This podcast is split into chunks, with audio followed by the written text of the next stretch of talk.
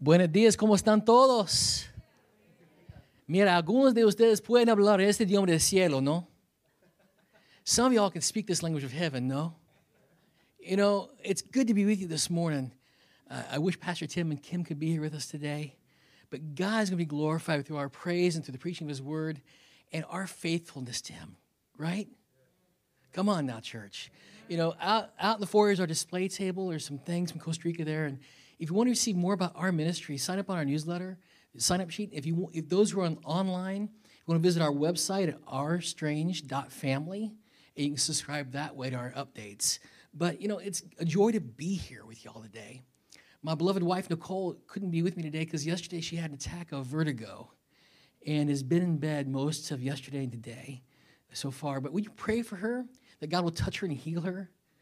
I do believe that God is already working healing, touching her body right now, just as He is with Pastor Tim with his back and with COVID. We know a God who is able. Amen. You know, in, in Costa Rica, I would if it was we were Sunday morning, right? By now we'd be having a cup of coffee. Some of y'all got a cup of coffee now. I've seen it right here in the sanctuary. But you know, we'd be rejoicing and praising the Lord, but with coffee in hand, lifting up a holy sacrifice to praise to our Lord and Savior. You know, it's amazing where God will take you if you just say yes. You know, our theme, all for Jesus. Don't we want to give all? You know, we sing the, old hymn, All to Jesus I surrender, all to Him I freely give. That's where we are at right now as a family of missionaries. My wife and I have served in Costa Rica now for 10 years, and God brought us there to serve among the indigenous. There are eight different tribes in Costa Rica, 22 different reservations. And when our brother introduced me, he talked about living in San Isidro. I've driven through San Isidro countless times on the way down to the Zona Sur of Costa Rica. I've stopped there many times for a cup of coffee. Many times for, to get to San Isidro from my house, from where I lived in San Jose, we drive through the mountains, through a mountain pass called Cerro de Muerte, the mountain of death. Because many people would die of hypothermia in the old days when they used to bring coffee through the mountains to the port. And so it's amazing where God to take you. I, running into a Costa Rican and Salvadoran brother here. I lived in El Salvador three years. Pupusas son riquísimo. No? Oof. But it's amazing where God will take you. So we work among the indigenous. And so out with the Guaymi Indians down near Panama, there were 300,000 of them that come back and forth between Panama and Costa Rica. And they needed to have a true encounter with Jesus. How many believe that they're worthy of God? To know who he really is. You see, we've all been created in his image, haven't we? But many people don't realize that God created every one of us with a purpose and plan. And his plan involves his son Jesus, who died on the cross, rose from the grave, is coming back soon. He wants the Guaymi to know who they really are. You know, it was funny. I was talking to Bob earlier outside in the foyer, and he's like, We still have snow around here. I was like, Yeah, I know. It's a little cold. But, you know, can I take you guys someplace warmer today? How many guys would go to Costa Rica with me today? I want to take you really quick to the reserve. Watch this video clip with me this morning.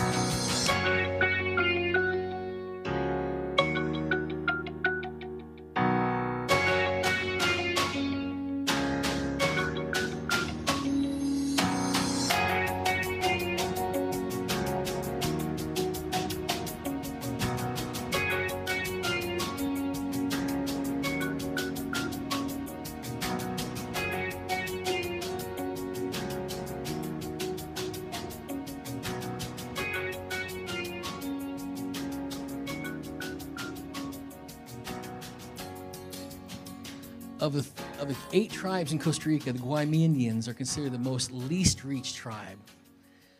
A tribe that has heard of Jesus but never embraced who he really is.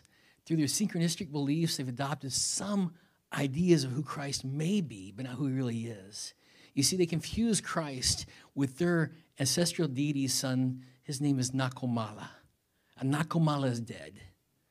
There's no redemption through him. He only spies upon you and judges you. But Jesus came, came to give life and life more abundantly. Amen? And through his death and resurrection, we are what? Forgiven and healed. You know, that's what's more what's most important is who Jesus really is. And so I want to frame my thoughts this morning around a passage of scripture. If you have your Bibles or you have them on your phone or, you know, open them up with me to Luke chapter 14. You know, in, in this passage, Jesus is fellowshipping with the Pharisees.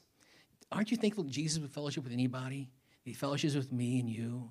But he, this point, in this passage, he was with the Pharisees. He's having a meal with them, and he sat down. He was talking with them about different things about the meal and where people were seated and around the table. It was amazing because if you look at it, he, he, he talks about their present life. He advises them in regard to their future and, and, and what's going to happen to them if they're not careful. But if you have your Bibles, Luke chapter 14, verses, starting verses 15, I'm going to be reading from the message version of the Bible this morning. And it's the story of the great dinner party. In verse 15, it starts, that triggered a response from one of the guests. That's a great word, triggered, isn't it? That's a word that in this day and age has become synonymous with being angry or upset about something. Pastor, your message triggered me last Sunday. Well, good, it revoked a response. You know? But but it triggered a response from one of the guests. How fortunate the one who gets to eat dinner in God's kingdom. And Jesus followed up with, with that person. He said, Yes, for there was once a man who threw a great dinner party, invited many. When it was time for dinner, he sent out his servant to the invited guests, saying, Come on in, food's on the table. They all began to beg off, one after another, making excuses. The first said, I bought a piece of property and need to look it over. Send my regrets. He must have bought that property off Zillow. How can you buy a piece of property and never look at it? I got to go look at it. Another said, I bought five teams of oxen. I really need to get check them out. Send my regrets. He must have bought this car offline, off Facebook Marketplace. How dare you buy a car and never look at it? And yet another said, I just got married. I need to go home to my wife. You know, that's just ridiculous. In that culture, they were so chauvinistic. He would have gone to dinner, and not even thought of his wife. Instead, he used his wife as an excuse. That's just sad. But the servant went back and told his master what had happened. He was outraged and told the servant, Quickly, get out into the city streets and alleys, collect all who look like they need a square meal, all the misfits and homeless, and down and out you can lay your hands on, and bring them here. The servant reported back, Master, I did what you commanded, and there's still room. The master said, Then go the country roads. Whoever you find, drag them in. I want my house full. How many are thankful today there's still room at the table? How many are thankful that the master is still saying that he wants his house full? You see, God brought us to Costa Rica and brought us down on an indigenous reserve called La Casona, or the Big House. And it's a reserve of about 7,000 Guaymi Indians with only two churches for 7,000 people. The Guaymi Indians number 300,000, and only less than 3% know who Jesus really is. That's like 9,000 people, folks. That's not enough. That's not saying the borough of Shrewsbury is reached when there's people here who still don't know who Jesus really is. And so we start going and visiting with Pastor Juan and Pastor Ricauter. And, and Pastor Juan is the only Guaymi pastor there is in Costa Rica. Only a God Guaymi pastor or Pastor Juan, what do you need? He's like, I don't really have any children in my, in my church, and I don't really see a need for them, but why do I need kids in my church? So I sat down, we explained to Juan about Jesus said, Let little children come unto me, that we all must be like children that come to him. And so we started working with Pastor Juan and his church in discipleship and forming a, a leadership team. First Sunday, we invited kids, with seven or eight. By the time we left to come home for itineration, we had to rebuild a, a fellowship hall because it was leaking and rotted out with termite infested. We rebuilt it with a team, and the kids have a safe place to meet when it rained. And it wasn't big enough, so we built another Sunday school classroom. And now there were 60 kids that come on a Sunday morning to hear who Jesus really is. That he loves them for who they are. You see, Jesus will meet people where they are because he loves them where they're at. But loves them too much for them to stay there. He wants them to have life and life more abundantly in Him. It's important we reach the lost where they're at. But you see, down the road from La Casona is a little town, little pueblo called Las Vegas. And what happens in Vegas doesn't stay in Vegas. But I started working with Pastor Ricauter and his church and discipleship as well. And his church borders right on the reserve.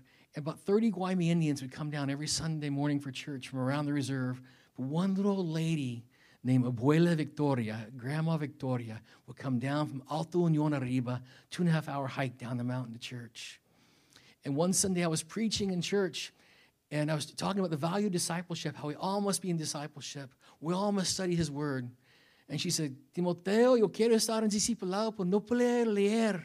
She said, Tim, I want to be in discipleship, but I can't read. How can you help me? I gave her an audio Bible, a proclaimer, that had the Bible in Spanish and in Guaymi, her native language. And she hiked back up the mountain two and a half hours. And she sat at her little house right on the edge of a valley looking down, and she pressed play. And her daughter started listening to it with her. And every day they listened to a chapter a day. And they got into, into John, and they got into John chapter 3 when the cacique, the village chief, Caterino, walked by. And Caterino walked by every day because he, he liked to keep tabs on everybody in the village. And he had his whiskey bottle in one hand and, and just stumbled through the village. And he got towards Victoria's house and he heard something like poetry. He wasn't sure what it was. He got there and he kept on saying, That's beautiful poetry. I want to hear more. And she said, Okay, what do you want to hear? That same thing, rewind it, rewind it. So she rewound it. It was John chapter 3. It got to John 3.16 and he got more attentive. And at John 3.17, he got even more attentive. And he'd say, Stop it, rewind it. I want to hear that poetry again. Three times he heard John chapter 3. At the third time, Caterino looked at Victoria and says, I don't know what that is, but I want it. I want it. And she dropped his whiskey bottle there. I was down at the church in, in Las Vegas a couple weeks later. Little Victoria comes over and she says, Timoteo, ¿cuándo va a empezar una iglesia en mi, en mi pueblo? When are you going to start a church in my, in my village? I looked at Pastor Ricalter and said, How about now? So we went up Sunday afternoon. You got to understand, Victoria could do the hike up two and a half hours. It took me about three, three and a half. But this boy can roll downhill. I can move coming downhill. But we got up there, and with seven people, we started at her little, her little choza, her little house. And we pressed play on the proclaimer, and we listened to the word and we discussed the word and we prayed together. The next week, we had to move from her house because there's too many people. We went to Caterino's house and we had 13 people underneath his little tin awning. And we did, the, we did it again. And within a month and a half, we had 30 people coming to small group discipleship because the word brings life. Jesus brings life. And so what's amazing is that we, we brought a team up there of, of language school students. See, if you want to be a missionary in Latin America, you have to come to Costa Rica to learn Spanish. Why? Because the Costa Ricans think they speak the best Spanish, when we all know the Colombians speak better. But anyway, they're all there, and so we take them up the mountain with us. We take them out of San Jose, six hour drive down to the mountains, and we stop at cattle corral. I said, okay, everyone's going to break into small groups, four groups. You each have a translator. Don't worry. But you're going to visit homes, knock on doors. And I want you, when you knock on a door, just say, hey, we're going to pray for you. Well, how can we pray a prayer blessing over you? Listen to their needs, pray for the family, and invite them for lunch. Invite them to the schoolhouse. They know where the schoolhouse is at. It's five miles away. It's a five mile hike from where we started. I got in my speed light vehicle, and the image you just saw in the video of, of going over the road, that's my speed light 4Runner. It's a 2003 Toyota 4Runner. I praise God for Speed the Light. But last term on that vehicle, I put three sets of tie rods, two sets of brakes. I blew a valve cover. I'll do it all again just reach one more Guaymi Indian. You know, it's amazing what happens. So those that group of students walked. What I didn't know is that the alcalde, the county commissioner, had shown up earlier and invited everybody up to the schoolhouse for a meeting because he was going to make promises he wasn't going to keep because he was up for reelection. Sound familiar? So he's there. And I get up there and I'm expecting maybe 35, 40 people for lunch. We're going to make arroz con pollo and frijoles molidos. We're going to make chicken and rice and refried beans and coffee because you can't have coffee in a uh, meal without coffee in Costa Rica. And so we're there, and the meeting for the alcalde was going was going to start. I said, "Wait a minute, can I make an announcement?" So I said, "Hey, after you're done with this meeting, come over for lunch. Just come over for lunch. We have a great meal prepared for you guys." So after they got with the meal, everybody came over to our little makeshift kitchen, and we served them arroz y frijoles. Actually, arroz, pardon me, arroz con pollo. Forgive me, two different things, but two great foods. Oh, I'm getting hungry. But we served them arroz con pollo, frijoles molidos, and, and chips, because you can't have any of that without potato chips. And so we're there, and, and uh, we're loving on these people, and we had about 70 people stay, plus all the North Americans there and we sang a song in English just to get their attention because they have no idea what English sounds like. And a song sounds kind of like Chinese for them. And they, they, they complain that we English speakers speak too fast. And so uh, we, then we sang a couple songs in Spanish, and then we told the, woman, the story with the woman with the issue of blood. And the story we told went something like this There was once an old lady who exhausted all her finances, all her resources, with every doctor she could go to and she was dirt broke. She had nothing left. But she heard of a man named Jesus, and for weeks she saw him from afar and couldn't get close to him because of the crowds that were around him. But she was so desperate that she couldn't handle it any longer with her desperation, with her sickness, that she got down on her hands and knees at the edge of the crowd and forced her way through the crowd. And as she was going, she would hit people on the leg, move over, move over, I gotta get through. And she'd push her way through. And all of a sudden, she couldn't go any further. And Javier would move. So she crawled through Javier's legs just to get to Jesus. She could go no further, and she reached out and touched the hem of his garment. And Jesus stopped and turned around and said, Who touched me? His disciples, Matthew, Mark, Luke, John, all said, Lord, we have no idea who touched you. Look at the crowd around you. There's no way we could tell. And Jesus said, No, no, somebody touched me. Somebody touched me. And with fear and trepidation, this little old lady stood up. And he said, It was I. I touched you. And he said, Woman, your faith has made you whole. You see, he told that story among the Guaymi Indians that day. And they were pretty quiet. They didn't want to respond to any of our questions. We asked them questions like, Hey, what did you like about that story? What didn't you like about it? What did Jesus do? But they were really quiet. And finally, a Guaymi lady stood up in the very back of the crowd and yelled, I don't know anything about this Bible you're talking about. But I want to know more about this Jesus. I want to know more about this Jesus. It's all for Jesus, folks. We don't do anything. If, we're, if it's not for Jesus, we're doing it wrong, folks. And so we said, let's tell you more about it. And so the church grew and grew, and then COVID hit. How many are thankful for COVID? How many can I just say, Lord, I thank you for COVID. I thank you for what, what it's brought. Because you know what's brought? It's brought a sifting for the wheat and the chaff it's brought a sifting among the church. And so what's happened is this is that out in Costa Rica, when it hit, I was on the road in my Light vehicle taking about $1,000 worth of food in my, in my truck down to the reserve for a team that was coming. And all of a sudden, everything got canceled. The world shut down. What do you do when the world shuts down? So, from the end of February through October, churches couldn't meet in Costa Rica. We were under a curfew from 5 at night till 5 in the morning. We can only drive two days a week. Two days a week. So look at your license plate number. What's it in with? Mine, in, mine ends with three. I could drive on a Tuesday and a Saturday. That was it. Only grocery stores and hospitals and gas stations were open. Nothing else. What do you do when the rug is yanked out from you? You start praying. You start seeking God's face. You start looking, God, what is your plan and purpose for this year? What people didn't realize is when you started looking at the rules that Costa Rica passed, and you said, hey, what are the rules? What are the laws? Oh, wait a minute. There's something here called an essential worker. Are you an essential worker? I became one. I wrote myself a letter stating I was an essential worker that gave me permission to drive. I got our, our national superintendent to, to, sign it that said that, he, I, that I was essential worker, I could drive. So I started driving down to the reserve. I, and I got down to the reserve, and there's a big chain across the entrance.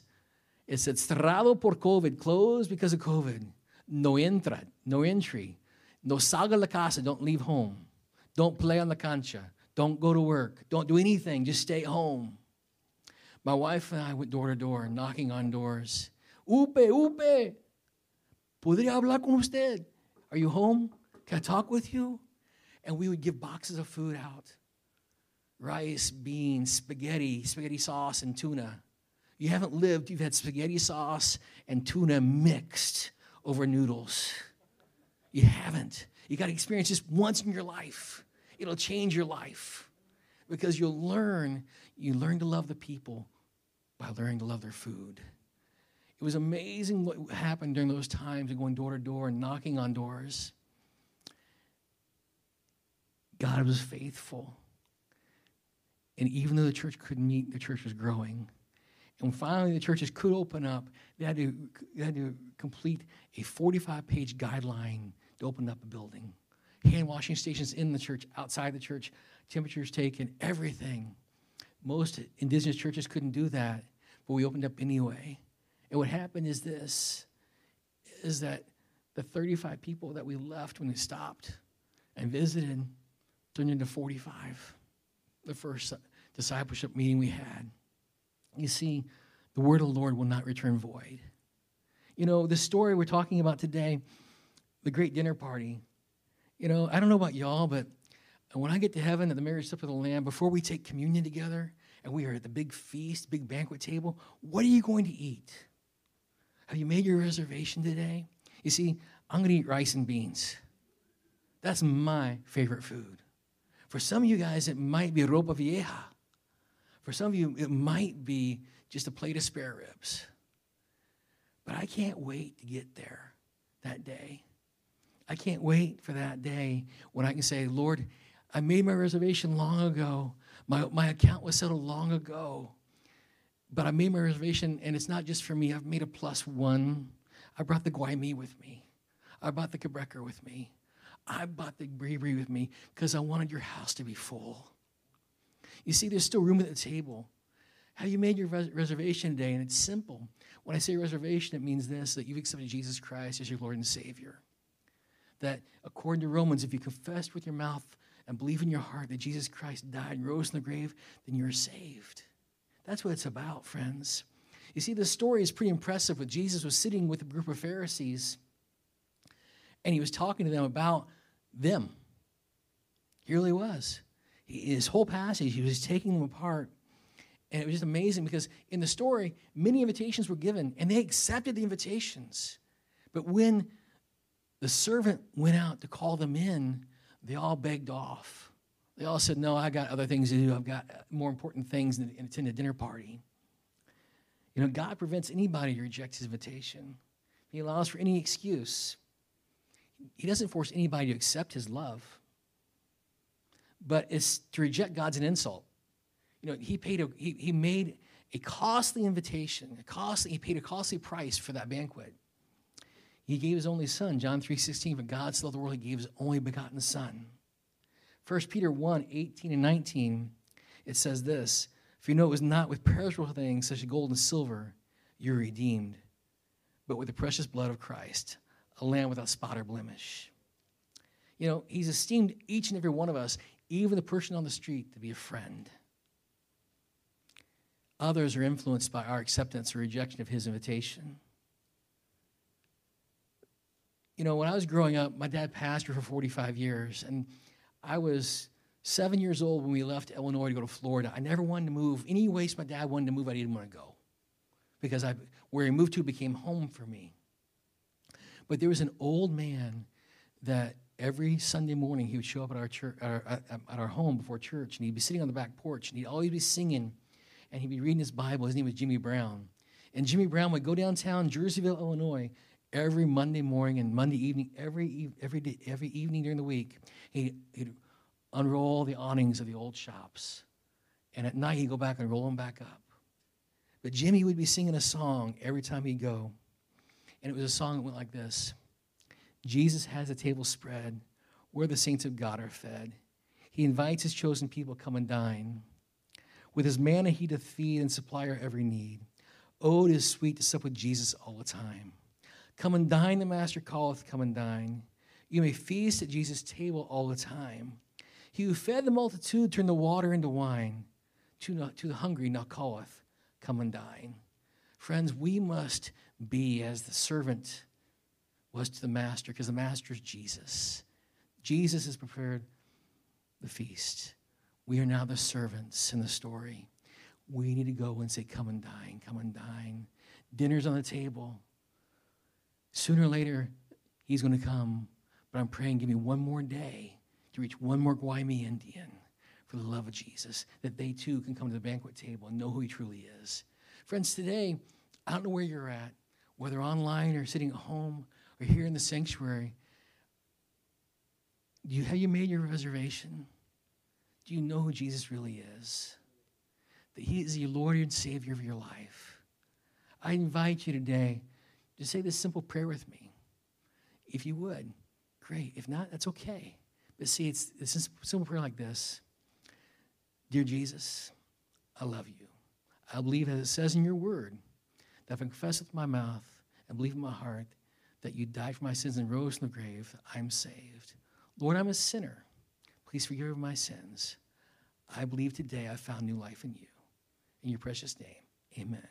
If you said that prayer and you mean it, friends, you've made your reservation at the table. It's time now to go and find somebody to bring to the party with you. It's time, friends, because the dinner party is coming soon. Are we ready for it? Thank you guys so much for your time today. Where would you come?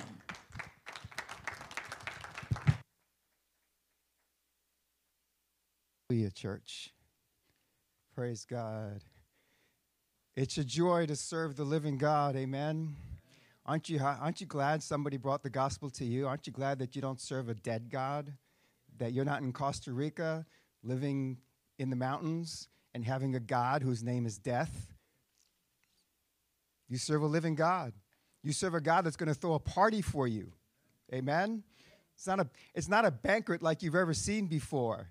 Okay? This banquet table is full beyond your imagination.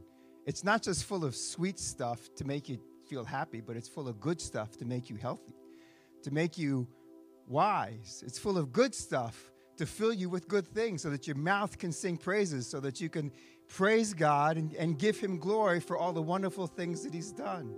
This is what God feeds us with. It's, it's a joy. Somebody say amen. It's a joy to serve the living God.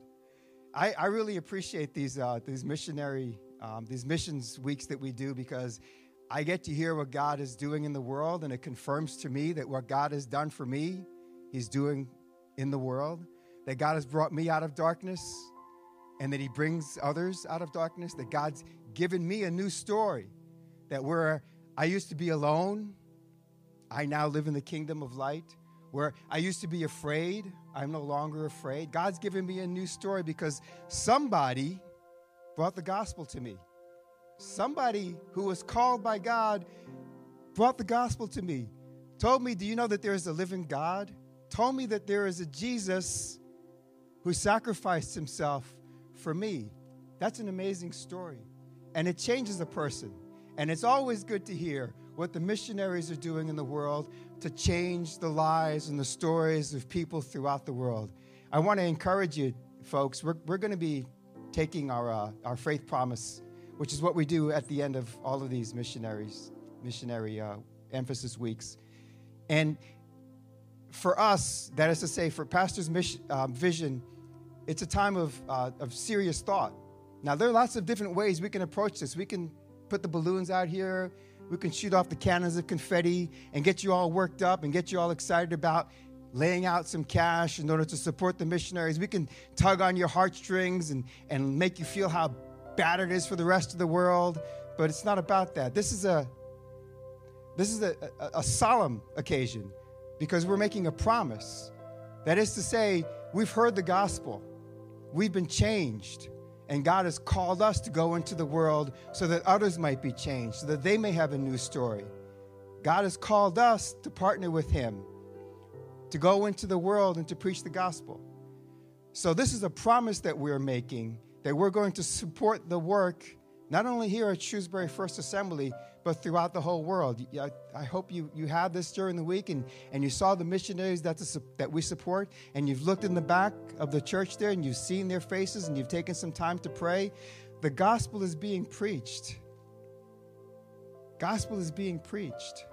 Now, it may seem to you that, okay, the gospel is being preached and, and, and these people's lives are being changed, but you have to realize that, that you've maybe you've grown up in some pretty good circumstances.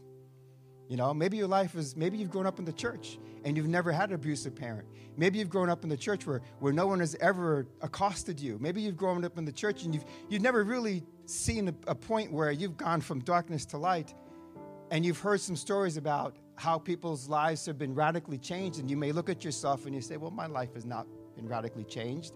I've always been like this. I've been in the church forever. I've known the gospel all my life, so I don't really know what deep darkness is. That's a deception. That's a deception. God has changed you radically. And there are people out there who need to hear this gospel. Even though we have been blessed beyond measure, we need to understand that there are people who haven't received this blessing. And as Pastor preached last week, what are you going to do with that blessing? What are you going to do with the salvation? Okay, so you've been saved. You're not, you're not going to hell, you're going to heaven.